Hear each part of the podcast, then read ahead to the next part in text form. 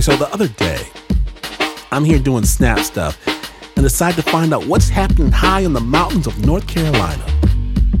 So I grabbed the phone to talk to one of our go to storytellers, Dr. Raymond Christian. Now, if you listen to this show for a while, you've heard the good doctor, who really is the world's most interesting man, no matter what the commercial says. So I get him on the line. Hey, what's happening? What's happening? He's like, everything's fine, you know, everything's fine. Right, right. So I just wait. And eventually, what's really happening starts to leak out. See, for some folk, the story, it doesn't just happen to them, they happen to the story. And today, on a very special snap, we thought you should hear what Dr. Christian told me. And yes, this story does contain some graphic imagery and strong language, but it's more than that. Listen anyway. Because Snap producer Nikka Singh, he spoke to the good doctor to fill in the blanks. Dr. Christian, take it away.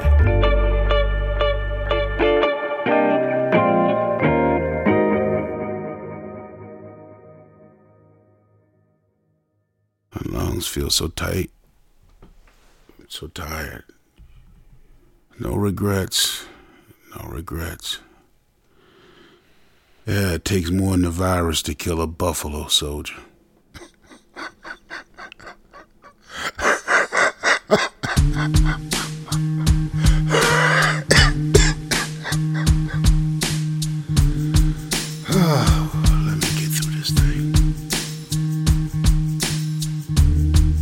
I was just finishing up uh, feeding my chickens, and I ran out of feed. I needed to go into town to get some more.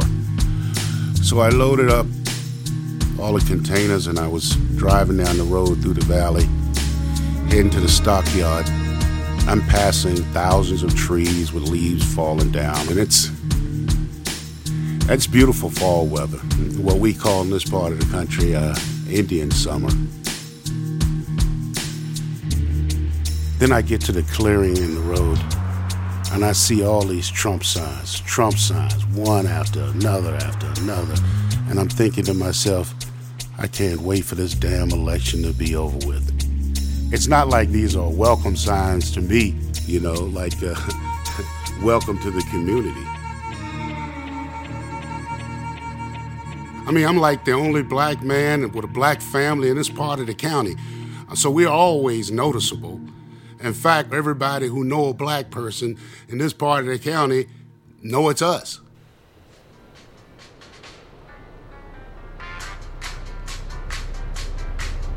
So a couple of hundred yards after I passed the sign, I see this kid step out from the trees out in the road, and the way he was waving his hands was really unusual. And there was something about the look on his face, the, the dirtiness of his shoes, the shakiness of him that made me pull over immediately. So I pull over and he goes, Ray, Ray, my, my uncle, tree, tree, the uncle. I go, what? What is it? I don't know if he's trying to tell me that uh, they're cutting wood, but he is really, really frantic. And uh, so I stop the car and I get out. I don't know why, but for some reason, when I got out of that car, when I was talking to the kid on the road, I felt the need to take the mask off and throw it back in the car.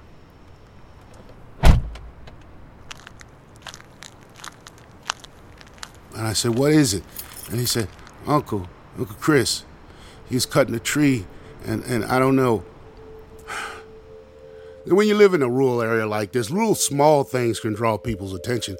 And I'm thinking this is what the boy is doing because he's called me down for several things like to see a new pot-bellied pig, dead fox, new tractor, all kinds of stuff.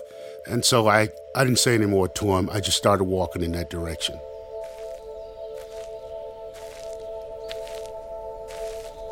There's a small, muddy, rocky road that leads into the brush. And that's the road I walked up into, maybe 50 yards into the woods. It looked like there were several people standing around a tractor. But as I got closer, it wasn't several people, it was just one man. What I was seeing was uh, his arms and legs uh,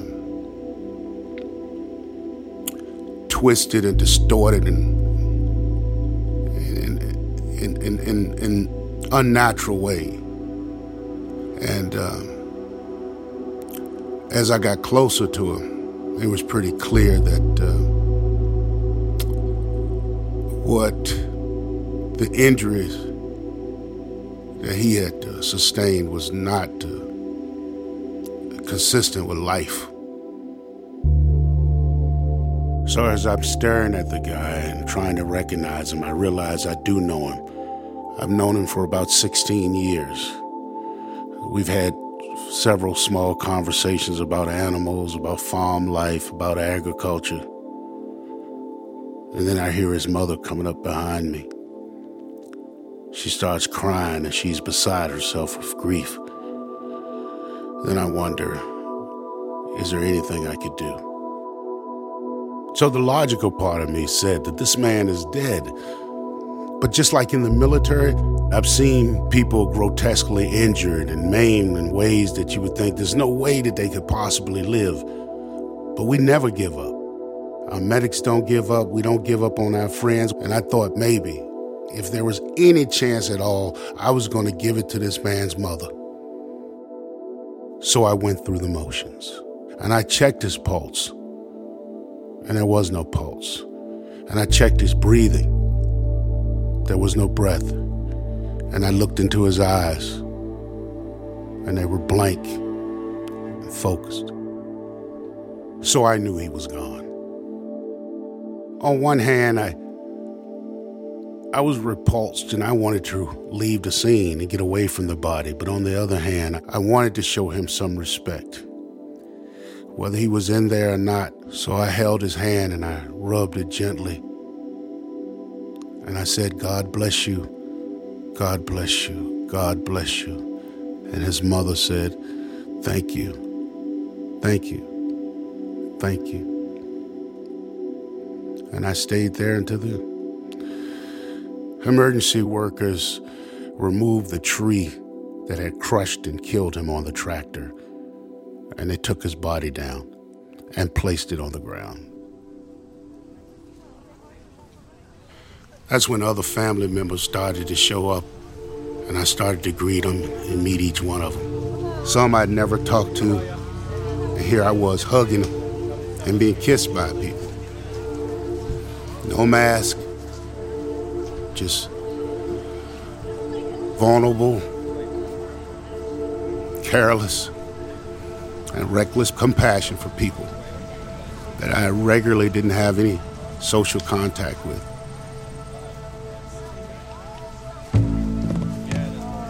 So it seemed like almost in an instant, this rural, isolated road became just a surge of people you had first responders, family members, then nosy people just showing up to see what's going on. Some of the people were friendly, some of them were not, asking me strange questions.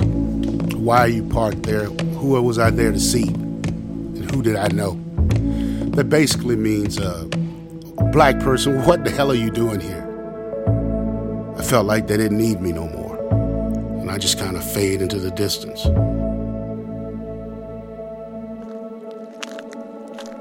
So I walked the 50 yards or so back to my car, brushing off the mud from my pants and my shoes along the way. I get inside the car, start the engine, the music starts back up again. But I turn it off immediately and I drive off.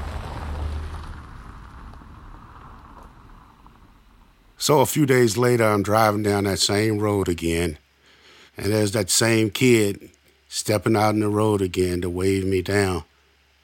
I pull over, except this time, they just want to thank me for, for being there with the family. So I get out of the car, we embrace, and his mama comes out, and I hug her and his little brother, and his daddy. In the days that followed, I must have pulled over and stopped by that trail on the side of the road at least a half a dozen times to greet and embrace the family. And about a week later, I started getting the sniffles.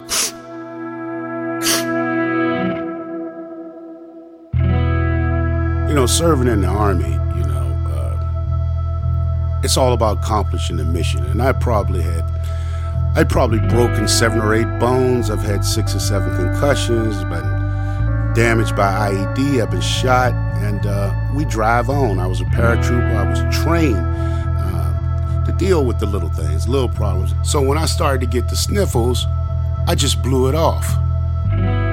But just to be on the safe side, I go get the test. And by the time I take the test, I've gotten sicker and sicker. And now I'm starting to get worried. I get a phone call from the health department telling me that my uh, my test for COVID was positive. I was just thinking about my family, the kids. And then it was like, oh man, I messed up. I messed up. I get a text message from my wife and she's asking me, Have you heard anything about your results? Have they said anything yet? I text her back and said, I will call you in a moment. And while I was uh, contemplating what I was going to say on the phone call, I was thinking then, man, she's going to be upset, you know, that I wasn't careful enough. So I pick up the phone, I dial the number. It rings longer than it normally does. She answers the phone and she asks me, I got your text message. What did they say? I tell her, Tiffany, they say I'm positive for COVID. She says, Oh my God.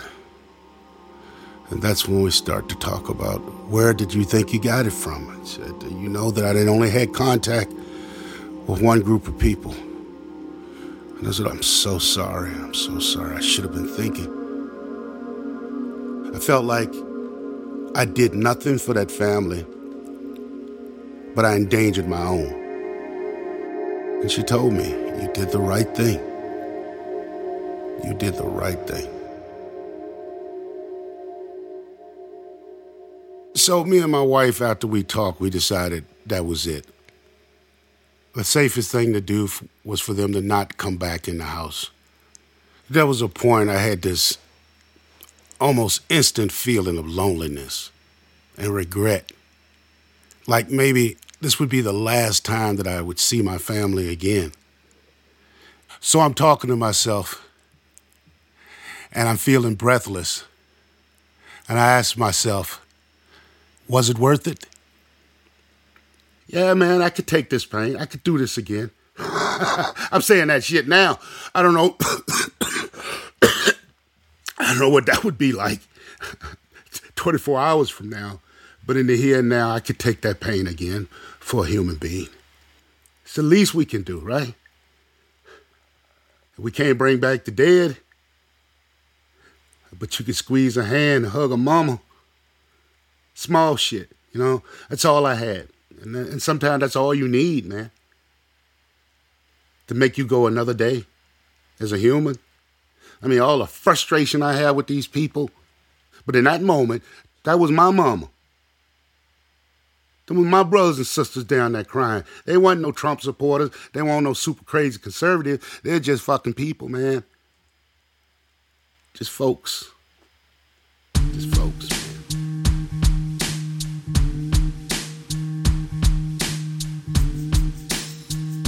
So now, here I am, sitting at home, all alone. I'm sick. I'm quarantined. And I am just completely naked. I ain't got no shirt on, no pants, no underwear, no socks, no shoes, no nothing. I don't I don't normally walk around with no clothes on. But right now I'm here alone. I'm feeling really hot because of the fever. I, I'm just like, I got no clothes on. I'm naked because I can do that.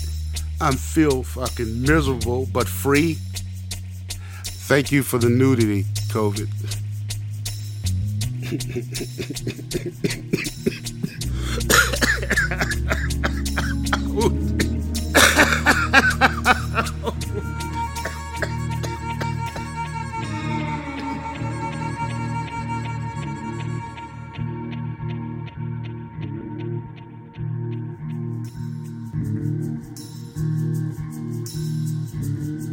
News, good news, good news. The good news is, just so you know, Dr. Raymond Christian is no longer sick. His family has returned, but now Dr. Raymond has to wear pants. Big love and thanks so much, Dr. Raymond Christian, for sharing his story with the Snap. If you love this, know that he's got plenty more on his podcast, What's Ray Saying? we have a link on our website, snapjudgment.org the original score for this story was by Lauryn Newson. It was produced by Nikka Singh.